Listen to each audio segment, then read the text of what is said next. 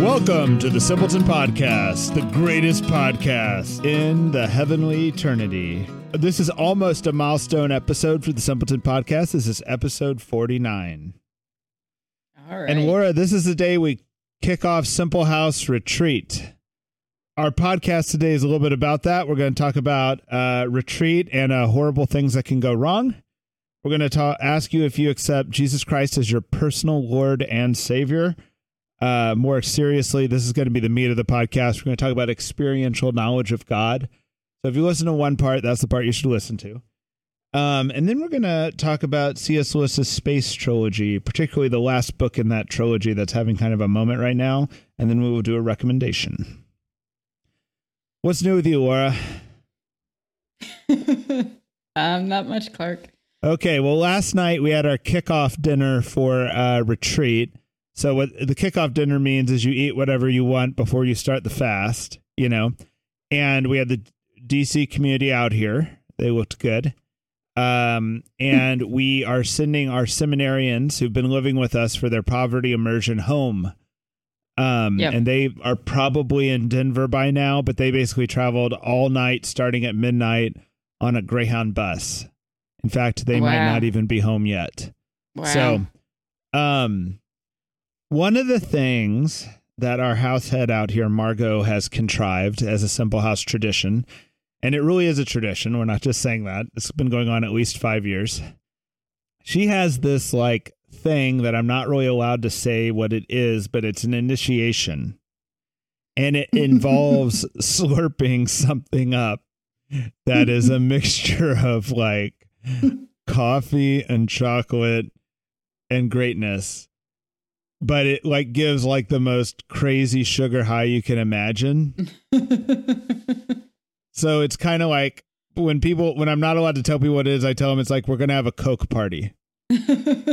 Oh, everyone's gonna snort and we're all gonna be awake for a long time saying stupid things right?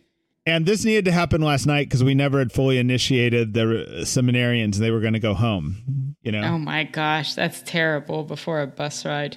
Well, they need to be awake. Greyhound is all right. Greyhound on the East Coast and Greyhound in the Midwest are different things, right? On the East Coast, Greyhound is a reasonable way to get between cities. Okay. In the Midwest, Greyhound is for people who lost their license or being released from jail. and I'm serious. We had a missionary who I wonder if she listens to this podcast.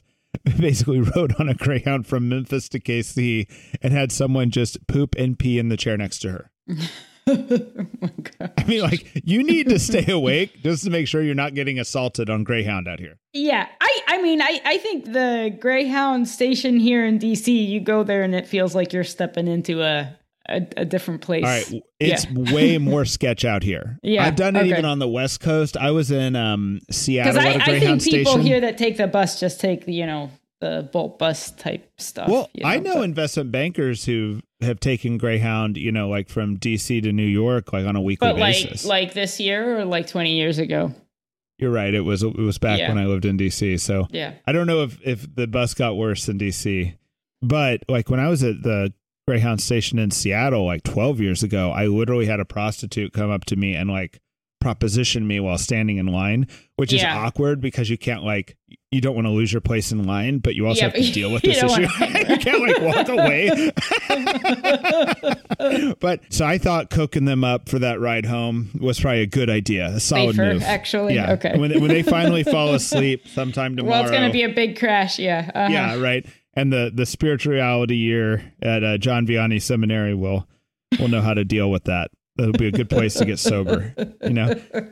Okay, but the other thing that happened was everyone did this initiation, and then I had to give the retreat rules, which is Mhm. kind of great because everyone's almost giggly.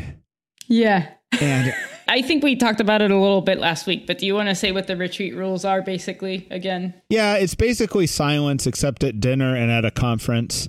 Um, Yeah. And then there's no meat, no sugar, uh, no, snacking. fish, no snacking. Yeah. We encourage fasting, but you still have to eat once a day. I can explain that more in a second. And no cell phones, you know? Yeah. So basically, we cause people to have like mental breaks on this, you know, for when they have to go a week without any electronic Yeah. you know device and stuff so And these are usually quite good. And we'll explain that's kind of where we're going with this experiential knowledge of God question that we'll talk about here in a 2nd Mm-hmm. Um, we phrased it in the whole like 90s way of saying, Have you accepted Jesus Christ as your personal Lord and Savior? that's a pretty good statement. I just hate the wording. Uh, it's a pretty good idea they're trying to get at. Yeah. there. Well, let's Um, talk about it more after. Okay. Well, let's talk Yeah. about now. Let's talk about Super Feast. So, for years now, at the end of Simple House Retreat, we have a feast, and usually the feast is when we break our fast.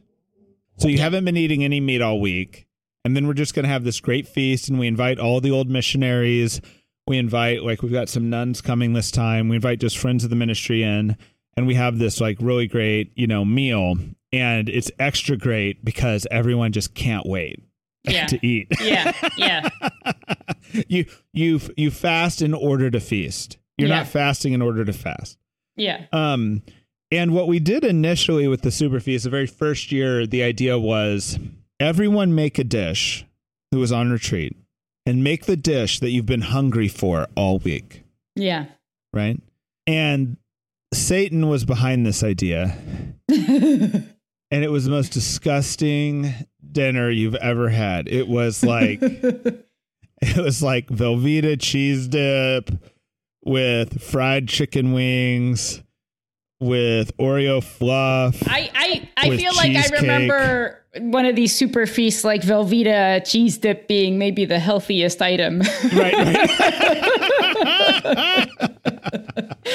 yeah. I finally phased Velveeta Rotel cheese dip out of my life and I'm Wow. happy still, which is Okay. why that's the that's the key part is I'm happy.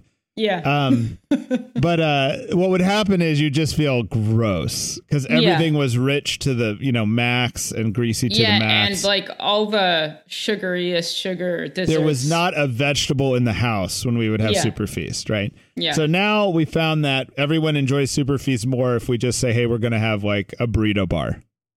yeah. Yeah. Anyway, Yeah. that's what we're doing. All right. That's a lesson for any of you who want to plan a feast after your retreat. Okay. Don't don't eat fried chicken wings followed by a, a cheesecake. Now, who wants to tell us the lesson we learned here? Don't put Twinkies on your pizza. A little bit like uh, letting your kids like pick all the special, you know, Christmas dinner foods. Yeah. Oh, that, yeah, that's exactly Yeah. what that is. Yeah. Yeah. And um, you know, there's this kind of like dumb debate within Catholic circles about when you give something up for Lent, are you allowed to have it on Sundays? oh yeah. You know? And my Yeah. take is you should have it on Sundays and you should give up so much that by Saturday uh sundown you are so into whatever you're going to dive into. Yeah, yeah. You know? Yeah. Um, and those have always been my very best Lents. And since I've had small children, I have not been having those because I need to be a sane father all week. So giving up Yeah. so much that I'm going crazy by Saturday sundown is like not my ideal. yeah. It's not my best life right now. But, yeah. um, yeah. Those are just the best. Um, so the other time Satan got into our uh, retreat, and it was my fault. we were driving back from New York. We used to do our retreats in cabins in New York. Uh, now we're doing them at Conception Abbey in Northwest Missouri. Shout out to Conception Abbey, um, Abbot Benedict and Father Adam out there. Um, but we used to do them in these cabins near Binghamton, New York. And we were driving home, and man, in Pennsylvania, I remember Jess Barnes, listener of the podcast, was the only person who really stood up to me in this moment, and I did not listen to her. I was driving the van full of missionaries, and I saw an all you can eat Chinese buffet. And all we'd had was like canned goods in our cabin all week. Yeah. And when I saw this all you could eat Chinese buffet in Pennsylvania on the way home, I just thought this is the perfect way to end Uh-huh. this week. Yeah. And it was like 2:30 at the Chinese buffet, Yeah. which is not the time to go to the Chinese buffet. And it was Yeah. so tragic and I knew it Disgusting. as soon yeah. as we'd you know sat down and kind of gone too far. yeah. And um Jess was correct. You don't that's not a good way to end retreat either. You know what? It kind of reminds me of, you know, it's like you tell your kids not to spoil their appetites or whatever, but uh, you you hate people eating while they're cooking for like a big feast, you know? Like, uh, isn't this a thing you dislike? Right. And it's like the feast needs to have the like intentionality behind it, you know? And it's just like temptation, let's stop here at this Chinese buffet. It like, apart from being gross, it's just was like kind of the quick fix and it, I don't know. Well, I mean that super feast where we had all the grease, that was a lot of intentionality there. There was, there was. that was a Um, different mistake. that but idea. Yeah, Yeah. yeah, yeah.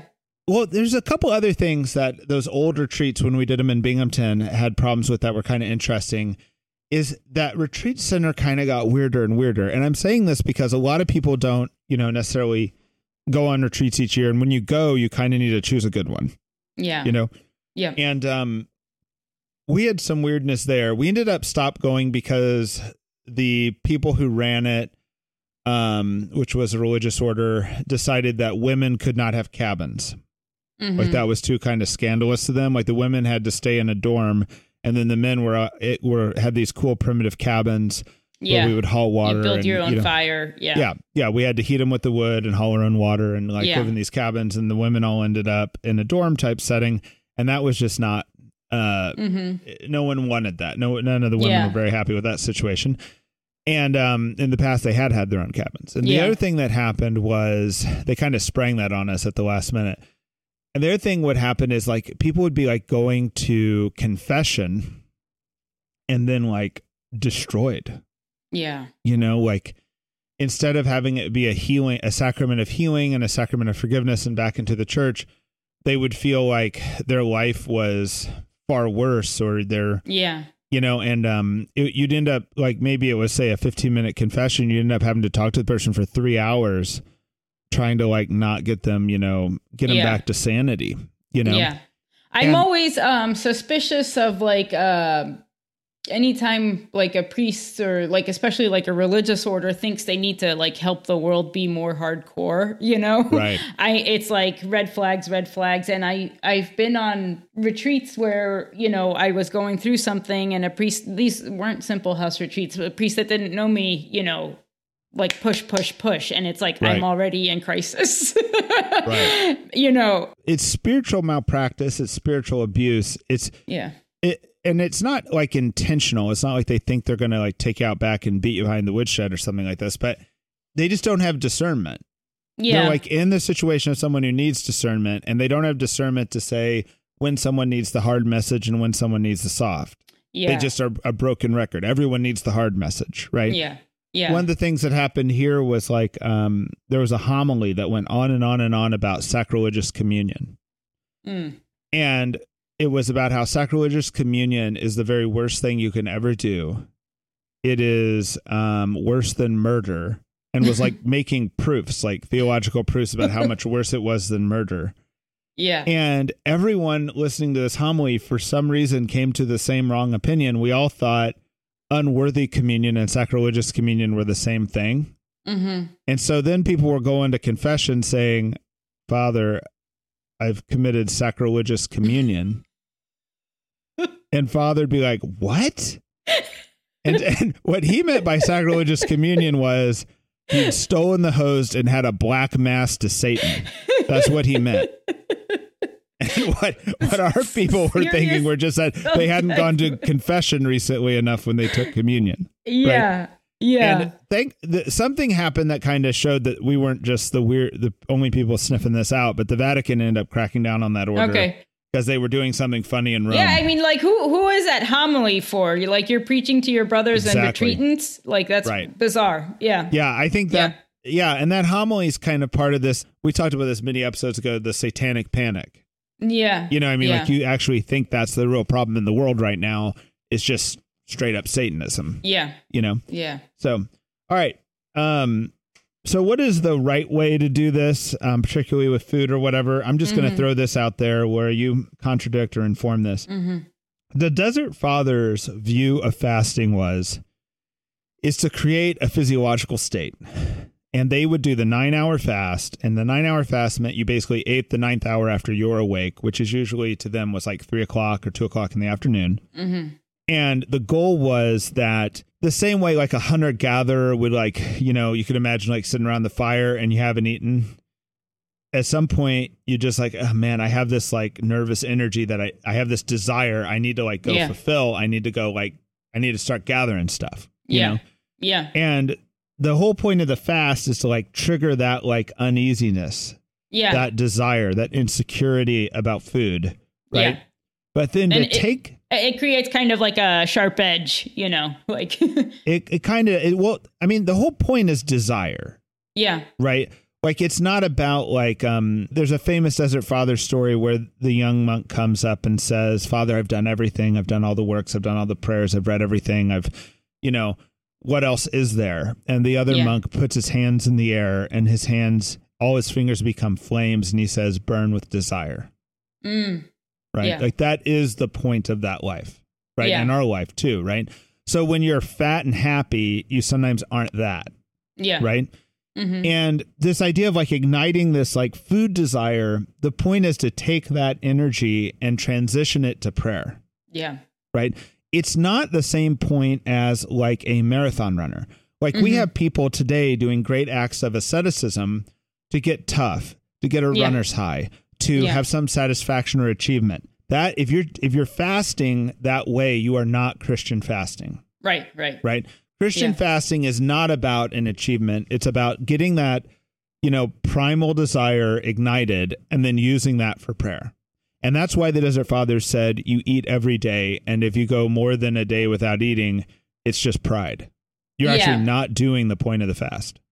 But is is would you say that the point of the fast is twofold? One is like to kind of create the desire, right? But uh the other when I say it creates an edge, it's like um your mind becomes like attuned a little bit differently, you know? Um You know, I don't think so. I, I tend to think if your mind was a little bit of a mess and you were much more like humbled and desperate, that that's a good result of a fast.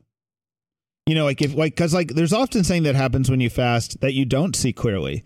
You wonder why you're doing this. It's the mm. noonday devil is that attacks you around noon. You know, yeah. I, I think that's you know I, I wouldn't I don't call that like an edge. I it, it keeps you on edge, like if you're on the edge of your seat, you know, but you don't have an edge in the sense that you have like a piercing vision or you have like or you have an edge when people come talk to you. At least that's not the ideal.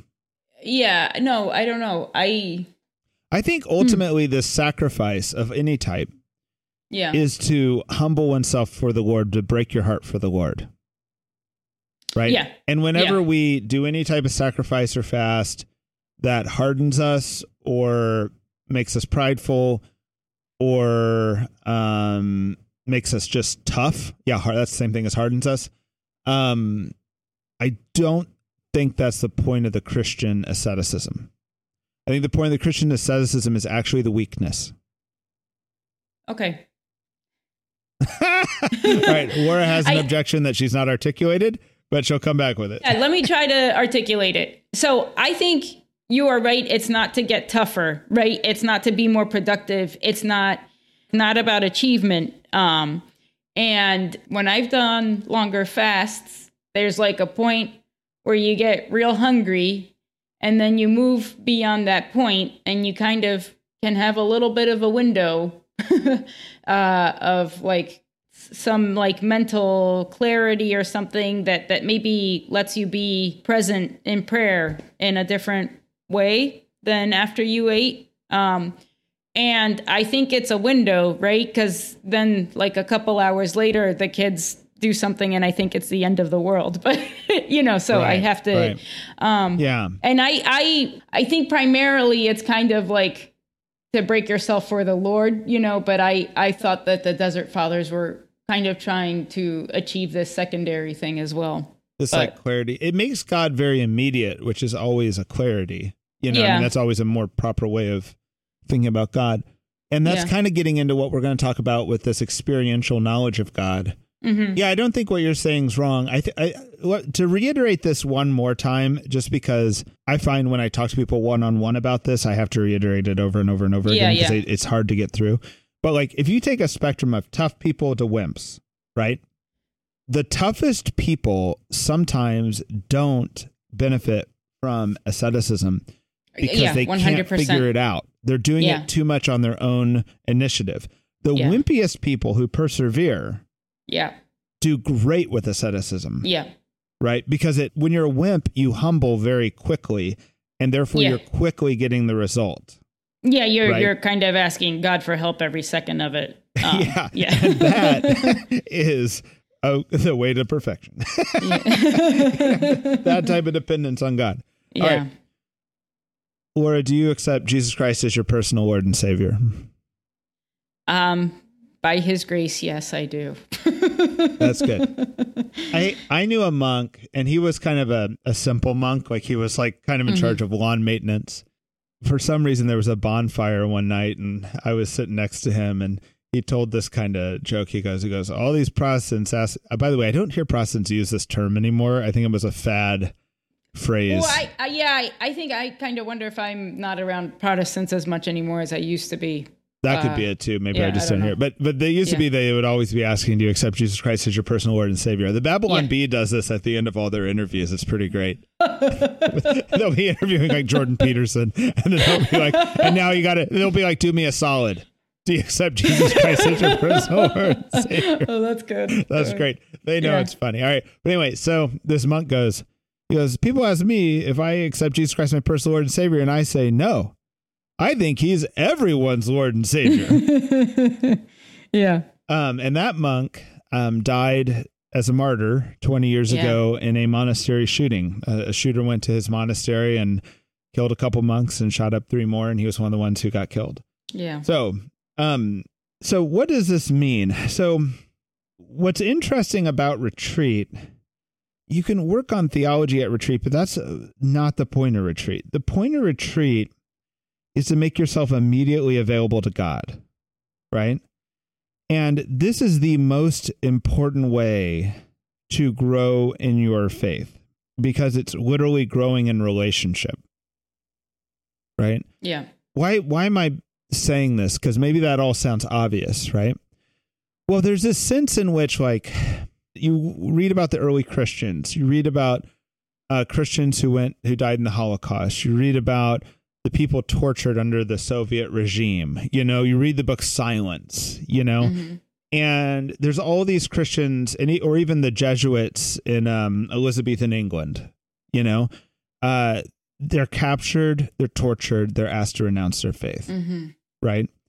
And sometimes, you know, the interesting thing about silence and even about some of the Soviet tortures is they know ways to get you, no matter how tough you are. Yeah. You know, yeah. and it's not just about like pulling your teeth out; it's about destroying the family members and your children in front of you. yeah. You know, Yeah. and destroying everyone who helps you and your parishioners and et cetera, et cetera, right? And the question that all Christians, I think, ask when we read these stories of the saints is, what would I do? Mm-hmm. You know, um, why why do some people make it through that and most don't? Yeah. You know, and I think that's a good question. And the first question you, the first like hypothesis that I think everyone's considered is, am I tough enough? Right. Like, Right. like if they start pulling my tooth out, am I going to be like, I renounce, I renounce, Yeah. yeah. or, or um, like, or like, am I tough enough to make it? But ultimately, I think we conclude that this is not a matter of toughness, Yeah. right? Like, there's always a way they can get to you Yeah. where you where toughness is not enough. Then the next question is: Is God supernaturally intervening with some and not supernaturally intervening with others? And Mhm. how do I maybe make myself sure that when I'm put in my day of great crisis, that God will supernaturally intervene to preserve me? Yeah. You know, like he would St. Peter when St. Peter was crucified upside down or what, right? And I actually don't know if that's the answer either, because it's not clear to me that it's God's will to always save you in those moments. Yeah. You know, like I've definitely asked God's grace to keep me from sinning before, and then I sinned or did something wrong, and I then I'm almost half mad at God that He didn't show up with a boatload of supernatural grace, you know, to Yeah. save me from Yeah. it. And um, I think there's like a third thing here, the thing that you can actually work on you Yeah. know um and i think the third thing here is your knowledge of God is ultimately not a theological knowledge, Yeah. right? And it's not even a a uh, relationship that's you know just about practice, like the Yeah. amount of novenas you say or rosaries you Yeah. say or anything like that. Like your relationship with God, because like your your intellect's going to fade. Yep. You're going to be Your in a nursing. You're going to yeah, Yeah. Alzheimer's or whatever's going to hit you. Or I mean, if you're just- being tortured, if you're hungry, whatever, Right. you know, Yeah. your don't get enough sleep fade. last night. Your reason's Yeah. compromised to Yeah. a weird degree. Your virtue's compromised if you don't get enough sleep. Yeah, You know, everything. Right. Yeah. go to a simple house uh, initiation. Your reason will be compromised. um, Yeah. So then what? Right. And I think what is left is like this, like bedrock experiential knowledge of God. Yeah. right? And it's not an experience that's outside of us, like, you know, the sun shining on our face. It is that, but it's also the radical part of Christianity is the God dwelling on us. Yeah. It's even an internal experience of God, right? Yeah. And I think the point of retreat is to strip so much away that you almost have to come to terms with the experience of God. Yeah. right i you know i've been wondering about that that book silence um it's really hard to figure out what the moral of the story is in that i know there's people out there there's no moral in that story blah blah blah Yeah. but, you know, yeah. I, I do think there's something going on there that you're supposed to learn from that book It's unsettling, that's for sure. right and if you have Yeah. so kind of the premise is these portuguese missionary priests have a very rigid view of salvation you know and they arrive in japan and the japanese authorities um, when they start persecuting and find the priests wine and dine the priests and then slowly torture to death all their parishioners until the priests um, renounce christ by stepping on top of like i think a picture of the virgin with child yeah. right? And when the priests step on top of the picture of the Virgin with Child, they don't really have access to the sacrament of confession. Yeah. And they don't, they really feel like they've lost their salvation, but they didn't know what else they should do besides watching all these innocent people die. Yeah. Right. Right. And there's something in there where, like, they And th- took yeah, there's no right. They've lost their salvation, and there's no. Right. th- this is the first of probably two spoilers we're going to do in this episode. I'm sorry, everyone. I'm sorry. Well, I, Yeah. I've heard in the movie, which I have not seen, that there's like a glint of hope that his Okay. faith is still alive after this. But there was something like his faith was too rigid going in, and they Right. took it away. And there, there's something where, like, when you're really like, God is more real than the sun. Right? God's more real than the sun's warmth. God Yeah. is more dependable than the sun rising tomorrow. Yeah, it's like you need the experiential knowledge to sort of know avoiding the pain of having your tooth pulled out makes less sense than renouncing God, you know? Right. Yeah. Right. But there's something where it's also like, um, if you did renounce God in a moment of torture or persecution, or say you renounce the sun in the moment of, you say the sun's not real. I don't believe in the sun. And then the next day you walk outside and there it is. yeah. Oh. You know, that's what God's like too. Like, Yeah. even when you renounce him, he's Yeah. just right there, you know, and he's right there proving you wrong. yeah. You Are you, so you're allowed to believe in the sun after you said it doesn't exist? Yes. In fact, you're just kind of a liar even when you say it doesn't exist because you even know it does. Yeah. You know, um, so there's somewhere where like God's got to be so real to us that our relationship is a relationship almost like of essence. yeah. Yes. Yeah. Yeah. Yeah. And it's like I don't even know what it would mean to not have the Right. sunrise Like it's like the whole reality. Yeah. Right. Yeah. My whole reality is God. And therefore, I mean, I don't know if even if you put together the words that you blaspheme or that you yeah. do it, like, what does it even mean? Because, like, you don't know what life is without it, Yeah. you know? Yeah. So I don't know what that means for persecution necessarily, but I think that I would like to have that attitude when I go into it. But I think that's what retreat is, you know? Retreat is to like get us away from thinking our life is the hustle and bustle or the Yeah. take the kids to school or the making money or the even church operations. It's about it's about getting you back to or, or re-emphasizing just the primal essence of you and God Yeah. I it's like strips away all the things that can get in the way, right? Or Right. either get in the way or sort of confuse us about the nature of our relationship with God. Um, Right. Yeah. And now let's talk about like the types of persecution that we almost definitely will face. Like the KGB is not necessarily going to lock any of us up, but the persecution of having everyone around you fall away, yeah. you know, uh, the persecution of looking really stupid or having your career attacked, Yep. you know? Yeah. Um, and that does happen. that does happen. That yeah. is And- and happening. it's That is yeah, happening. Yeah.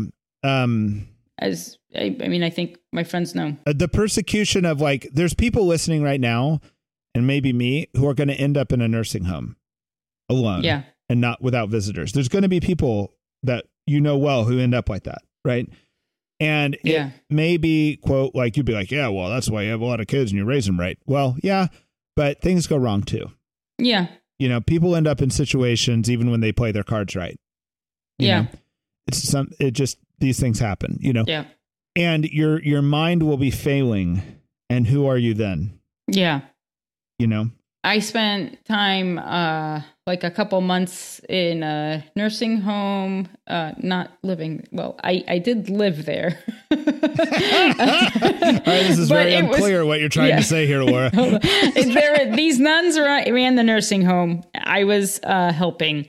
And one thing they would say is that you could tell who tried to like live a virtuous life, you know, when they were still lucid. And um, and it was like maybe this doesn't I, I know dementia can really mess with people's minds and make them act differently, but but there were people that were just like had no idea what was going on and sort of retained their kindness and and charity and uh kind love for God, you know, and um other people were very bitter in their confusion and you know, I don't know. It, it yeah i think there's a sense in which people in midlife and when they're young can do what's right and have a good outward facade while being kind of mad or like just toughing it out on the inside but Mhm. then as your facilities decrease yes. your ability to tough it out or put on the right facade goes away and then to yeah then you hope you you had enough virtue penetrate that you're not Yeah. you know being Yeah. an, a jerk at the nursing home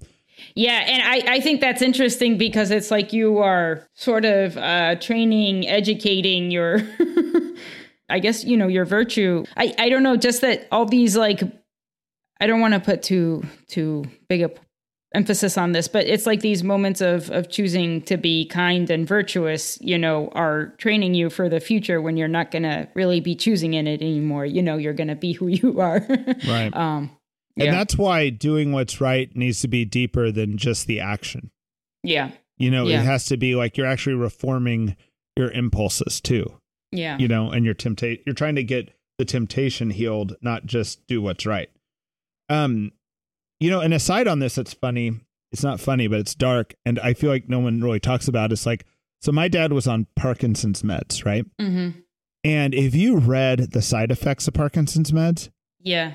They are like wild Wow. like they're like sexual promiscuity is a side effect of parkinson's meds oh my god. Gambling is a side effect of Parkinson's meds. There's a guy in France who apparently got on Parkinson's meds, gambled away his fortune, and became a homosexual, even though he'd not been a homosexual his whole life, and then sued the, the drug company that they'd ruined his life through the side effects and won. I don't care about the legal merits of that, but Yeah. it is no joke that that is like really the side effect. And when you go Yeah. see a par- your doctor, if you have Parkinson's, you're on meds. Yeah. Their first question is, "Have you been doing anything weird sexually? Have you done any gambling?" Like, like they know that's the side effect, and yet they're prescribing it. And you have Yeah, to ask wait, as a Christian. I, yeah. So, but is it like your um, secret desires are somehow becoming uninhibited, or it gives you kind of new appetites for things you never had? Is is it? well, how how could we ever really know? yeah. Okay. But like, Yeah. I suspect new appetites. yeah. Wow. That's pretty wild. You know, uh, that guy who won, who became Yeah. homosexual, he was like, "I have never had these temptations before." These, you know, but like, but this is also true of like weird psych reactions as Mhm. side effects are weird. Like, there's these meds where like Yeah. the side effect is like suicide, and you're like, "What?" Like, Yeah. Right. Right. No meds for depression. They make you more suicidal. there was even uh, like a yeah. pimple medication where the side effect was Oh like my suicide. gosh, that's terrible. Um, like, oh, just right, keep yeah. your pimples, you know? Um, Yeah. All right. I just say that to throw out that, like, I know that if I get Parkinson's, I'm going to have to think hard whether or not You want to go meds on those are meds. worth it. Yeah. You know, like maybe don't Yeah. slow the disease and just die sooner and not have to deal with that, you know? Yeah. But I feel like I don't hear anyone talking about that. Everyone just That's takes the meds. Yeah. You know? Yeah. Um, all right, let's now there's there's this other topic within this. There's this way in which the world this is about I'm getting ready to talk about persecution. Uh there's a way in which the world has like painted like science versus supernatural, hmm right? And this is not this is kind of a Yeah. dumb uh dualism Yeah. right? Uh, it's your science or supernatural, right? But somehow, because we got in that attitude, there's this sense in which people lose their faith because they feel like science, by explaining more and more and more and more, is winning these victories against supernatural. So they're like converting to science. Um, Yeah. Like it's And- like you don't need God to explain the world anymore because you've understood so much more through science. Right. And I think their worldview is that like a medieval peasant just thought like God like uh held the sun in the sky and moved it along. Yeah. And then once you realize that, that the laws of physics did that and you don't even have to ask who created those, but you just kind of once you the more you get more and more of an explanation, you start the whole idea of God becomes sillier and sillier. You know? Yeah. I, I think it's like this can happen. I think um like with psychology, you can explain why people act, you know, the way they act and this because this person's mother and that, you know, and it's like uh, God kind of gets shoved out of there. I think All right, uh, right, right, right. Like there's no space for the spiritual sometimes when psychology gets on a roll. Yeah, I Yeah. think um I think another way kind of fitness nutrition world it's like it can become such a focus and so much of your behavior is like also affected by your food, you know? Right. And I I think in that case it I I've seen this multiple times like people kind of lose their faith little by little because the healthism re- replaces the framework, you know? Right, Um, right. Yeah. So the point here, though, is that all of this is like unnecessary. Anyone with a decent, you know, formation kind of sees that that's really not a valid argument against faith, right? So there's somehow like theological education guards against this. I think yes, but also I think the temptation is there. I think it's like almost a temptation. I okay, I think you could be right. Yeah. Yeah. What I think is interesting is I worry like what happens if aliens land. Mm-hmm. right? I think there's going to be a great falling away of faith when aliens land, even if there shouldn't be. You know what I Yeah. mean? Like, even if it's just like all these other things where it's like, there's no real theological reason why that discredits faith. Yeah. And that's why I respect what C.S. Lewis did with his space trilogy, in that he is like kind of brainstorming what it would mean if there are intelligent life on other planets and how Mhm. it could be consistent with Christianity, right? And he's Yeah. exploring different ideas within that. Um, and I think that in a way like helps us who want to get the theological underpinnings of what that would mean to kind of like imagine it, Mm-hmm. you know? Yeah. Um, I think what's interesting about this though is that like even when you like fortify yourself with that like theological knowledge, like you figure out all the different ways that Christianity still makes sense, even if you know the sp- space saucer comes, right? Even as you fortify yourself with that knowledge, what's going to happen if the day the space aliens land, you show up for daily mass and no one else is there and the priest doesn't show up? mm-hmm. because a lot of our faith is not just about our our intellect it's also about that social you know help Yeah. you know can you stand alone can you pray even when the priest didn't show up yeah. you know and i think that's interesting i think that's the persecution that is like more likely you know mm-hmm. it's the falling away of your intellect and or the falling away of the social buttresses of the faith Yeah. like like I think a lot of people are surprised if they're active in their Newman group that after they graduate that some of the very active members of the Newman group immediately fall away from the faith. yeah. Like you know. and almost immediately. It's shocking. Yeah, you- you and then and then over over the years of your twenties, more follow. Yeah. Right. Yeah. And anyway, so this is the real it's not so much you have to worry about getting captured by the KGB. You have to worry about Alzheimer's. You have to worry about the I mean. I, I think we saw a little bit like COVID was a situation that right, broke community, and I, I think there's plenty of people that never came back to church. You know, right. yeah, And I think that the way we strengthen ourselves for this partly is retreat, but it's Yeah. always just if you can't go on retreat, it's always just working on walking with God in relationship, yeah, not just the practices. yeah, yeah. Um, and the sacraments serve that. The sacraments Yeah. aren't that, but they serve that. yeah, yeah. Um, I would like to then talk about the book that everyone's talking about, Everyone. That Hideous Strength. okay, this is transitioning. All right. The Space Trilogy by C.S. Lewis. The final book of the Space Trilogy is actually not about space. It's Mhm. about the Earth. All right. Mhm. Um, I'm going to try not to give away too much on this, right? yeah, because I do think this is worth reading. But as you read it, you can get shook at how prophetic so much of it is. yeah, Or, as some of the younger people who I read it with recently said, they weren't shook at all. They're like, what's the big deal? Doesn't everyone know this? mm. I think they must have missed something. But I know I did. I read it in my 20s and I did not get much out of it. And then Yeah. I just reread it and I'm like, whoa, yeah, you know? But um, we did notice that we read uh, St. Thomas More's Utopia recently, and no one is really challenged by almost any of the ideas in St. Thomas More's Utopia. I was so disappointed in it. All right. But I I think just- that's yeah. partly because his ideas won.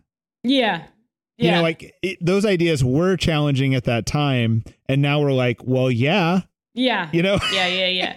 Right, right. so that's the way they were acting like C.S. Lewis's That Hideous Strength was. But let's talk about it. So in C.S. Lewis's book, he kind of creates a model of bad power and good power. Mm-hmm. And he does it through these two institutes, like a good institute and a bad institute. Now, in the bad institute, they like to think that rules are for others, uh, but not for themselves. Like they use Mhm. rules when they're convenient, but they break their own rules, say they're cutting the red tape. Yeah, They also are, are inauthentic. They're inauthentic with each other, but they're also inauthentic with kind of like society at large and when they go into meetings. For example, Uh-huh. like they use propaganda on society and they'll kind of figure out how to arrange a meeting so that they feel like everyone is getting to say their part and take a vote, but they've already kind of predetermined the outcome. Yeah. You know, by the way they set the stage, they're not actually trying to get everyone's input. Do the people attending the meeting know this? Uh, the ones who are smart figure it out, but Yeah. even the ones who figure it out are getting steamrolled at the moment it's happening. And I think Yeah. most of us who've been to many meetings have been steamrolled in a meeting like this before, and you know how um, it's Yeah. like a sham. Like you're getting manipulated and worked, and you know it. Yeah. You know. Uh, he calls this bad group the progressives, even though this is like you know at least a sixty year old book. They are very low trust with each other. They're not happy. They're transhumanist. They believe that humans need to be perfected through like sociological work and even biological work, you know? Mm. And they also control the money. They are the Fed. Oh. So they're kind of like the World Economic Forum, the Fed, and the transhumanist movement all rolled into a little institute, and it's called the NICE. Isn't that great? now, you just like realize what a hell it is, you know, even from the Yeah. inside, the way he's like describing it, you know? And um, then the Good Institute is like a bunch of people who took refuge in this old English house, right? And I've been thinking a lot about like the English lately because like I'm I'm not really English. I'm more kind of like German, you know, Mhm. in my background. But like I like this idea of the English where it's like a stone house that's overgrown with ivy. And the Yeah. ivy is kind of like not really good for the house, but they're kind of like, yeah, it doesn't really hurt it. And they Yeah. like kind of don't replace anything until it kind of like just doesn't Uh-huh. work anymore. It's Yeah. not about being on point. There's a certain Yeah. acceptable level of dirt and disorganization. Yes, like the yeah. English garden's not like the Japanese Zen garden. Right, right, Or right, a right. German garden. Yeah. It's like an Mhm. overgrown garden or a full garden or a Yep. you know, and there's kind of this and I think this is important because I think if you're gonna host a lot at your house, you can't be too type A. You have to kind of have this attitude. You know what I mean? Right. If you want to host a lot. Yeah. Right. Yeah. If you're gonna, but but that's part of like being Yeah. Christian, opening your house Yep. and doing these things. You know, I had a friend who's he was called Messy Hospitality. There was an article, like some blog written years ago. No, it's this. um scru- scruffy hospitality. That's right. a- okay. yeah. Well, there's something about this that's English, right? And you, somehow you realize that when you sit down in this setting and they serve you a nice tea and they're cheerful and they look in your eyes, you're like, "This is great. This is home. This is beautiful." Right? Yeah. So the good people are um, not important people. Yeah. They're kind of like the gardener and the um, Yeah. the professor who was a fuddy duddy, but they Yeah. have this like kind of internal integrity, and Yeah. they also have this strength that's more a strength of faith than a strength of anything else. Yeah, You you're know? talking about the book now, the characters Yeah, in the yeah, book. yeah, yeah. Yeah. So the the Good Institute in the book, he's trying to describe what good power looks like, and the good people kind of wait because they're not they're kind of not necessary. Like God's going to be the actor, Yeah.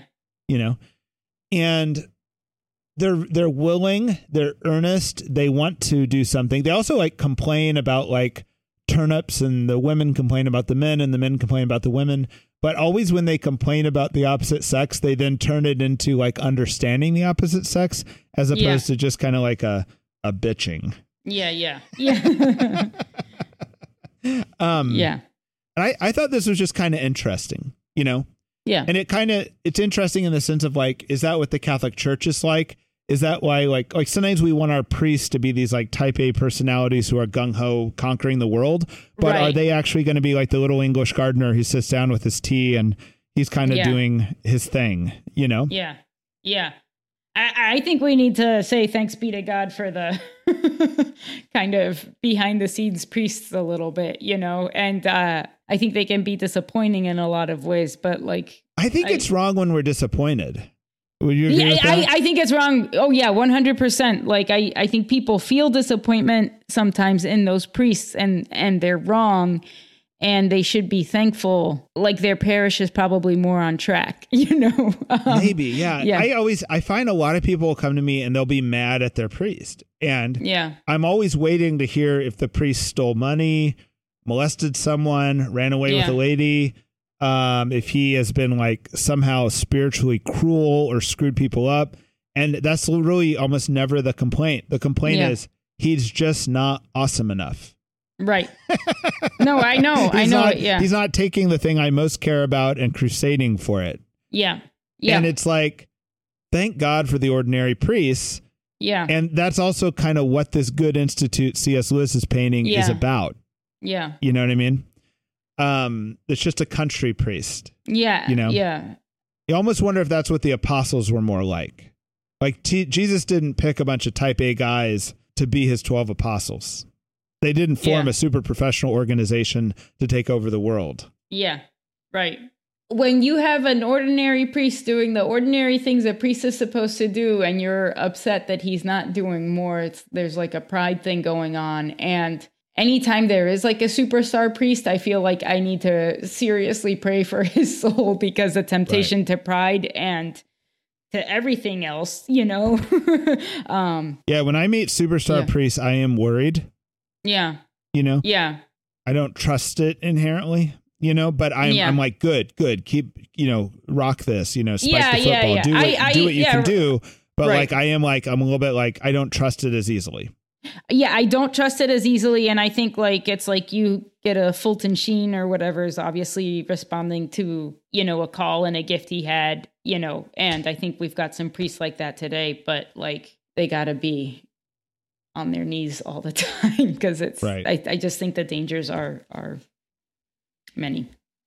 Whenever you have a priest who everyone walks around talking about how holy they are, you need to Yeah. be very weirded out. Yes, one You know what I mean? I hate to say that, but like No, the priests true, who are though. really following God are disturbing a lot of people and a very and people aren't all talking about how holy they are. Yes. And, you know, in the earlier days of a simple house, it was like there were a whole bunch of priests that we knew that fit that profile who were either like dealing with a scandal or later came to deal with a scandal. And I'm not saying that they all are, but yes, I, yeah, definitely. It's borne itself out quite a few times. Yeah. yeah. yeah.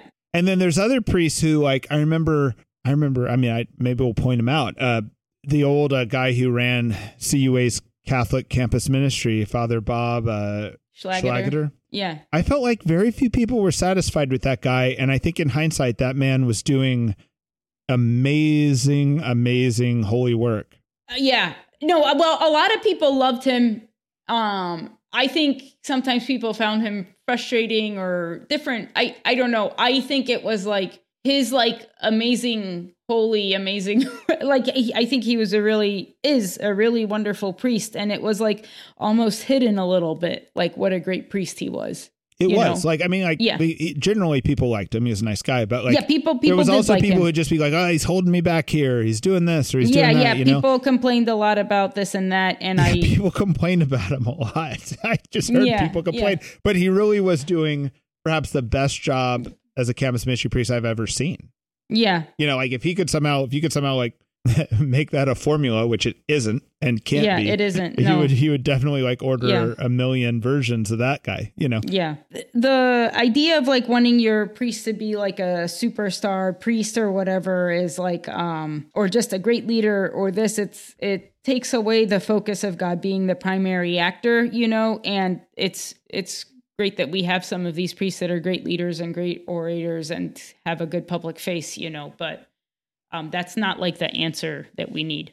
I also think that I think I've said this before on the podcast that when you have a really good priest, no one wants to be them. What Well, there's why? no there's no jealousy. And what I mean by that is like no Oh, one oh, covets their oh. position, yeah. right? Like I think John Yeah. Paul II's the ultimate example of this. Like very powerful man. You never got the sense that anyone wanted to walk in that guy's shoes. Yeah, like cuz it was extremely sacrificial. Yeah. Yep. Yeah. Yep. And it was like being on a cross all the time. Yeah. Yep. Yeah. All right. Transitioning to the last segment. We've been doing the simple house life, ha- the simple living Yeah. hacks. All right. We're going to change this to just recommendations from the Simpleton podcast. All right. And this is, we're, I'm trying to get Laura to, to pitch in here on this. So it's not just stuff Clark loves. um, not well. I know. I know a guy who know reasonably well started listening to our podcast. And he started listening to like an interview podcast. Yeah. And he was like, "Oh, okay." Then he listened to the next podcast, and it was like just me talking or you and I talking. and he's like, "Oh, now Clark's the expert." I'm sorry. I don't. Uh, yeah. all right. Well, I'm, I'm going to start giving recommendations that are things you think are lame, and they're going to be good recommendations. All right. But I this is what is going to happen when I bring look forward to my life changing recommendations. from Laura. That will, that'll be the name of the segment when you give one. Um, when I get there. All right. Yeah. I actually am a legit expert on popcorn. Okay. I've been making popcorn for years. I glorify. Mm-hmm. Uh, by the way, I've been really excited about becoming an old man lately. Because of popcorn. Well, Clark I like loves slippers also. I've, I've, slippers? Yeah, I don't know. You Real old men don't wear slippers. Hmm, not my experience, but go on. Well, like I've been showing up to the gym uh-huh. and I like join this like gym, right? And I carry Yeah. in my clothes in a trash bag. Young Clark would have never done this, but I just do not care. And now I'm like kind of proud of myself that I carry my gy- clothes in a trash bag. so anyway, oh my gosh, I haven't Um, lost that amount of self-respect yet. you so- haven't gotten that humble yet that you can walk around like a badass with your gym clothes in a trash bag. All right. Um, popcorn. There is lower and higher quality popcorn. I always just make it with olive oil and a pot on the stove. It's the best way to make it. It's very delicious. All right. When you buy lower quality popcorn, it doesn't pop as much. It's often smaller. It just is very less satisfying. Okay. Now, the most expensive popcorn is fine. It's usually very high quality. I never want to pay that much. So I'm usually buying like the middle to high middle end popcorn. And I came across this popcorn that's called Lakota after the Lakota Indians of either North or South Dakota. That's a part of the Sioux. And when I had it, I was at like a grocery store I don't normally go to. And I thought, I should see if I can order this online. And I found the Lakota Health Food Store, sponsored by the Lakota Sioux Indians, right? They have a whole store set up to sell all you wonderful products, except they only have two products in the store. Uh-huh. They will sell you popcorn, 25 pounds of popcorn in a burlap bag, Okay. or they'll sell you 24 pounds of popcorn individually, like wrapped like you're for the store. Those are the only Nice. things in the Lakota health food store. And it's pretty cool. And so for about 45 bucks, you get a year's supply of popcorn in the mail. And it's it's really good. Like I mean, it's way better than average popcorn. All right. And you can gift it. That's my Yeah. thing now. All right. So you got the 24 Yes. pound pack. Yeah, I couldn't really handle a year. burlap bag of popcorn. I also don't know like how you'd reseal it and keep it nice. yeah, you know? yeah. Well, So- we we uh, go through a lot of popcorn in this house, so that's Good. exciting. Well, well, how about you try it and get back to me? I will. I will. We cook Maybe I ours in can send a avocado bag oil, back with the but- D- DC missionaries when Ooh, they I come. would like that. You should do that, and then I can review it. Sure. Good. Yeah. All right. As always, please like, subscribe, share the podcast, tell your friends about it. We love you, Ben. All right. Talk to you right. later. Bye, Clark. Bye bye.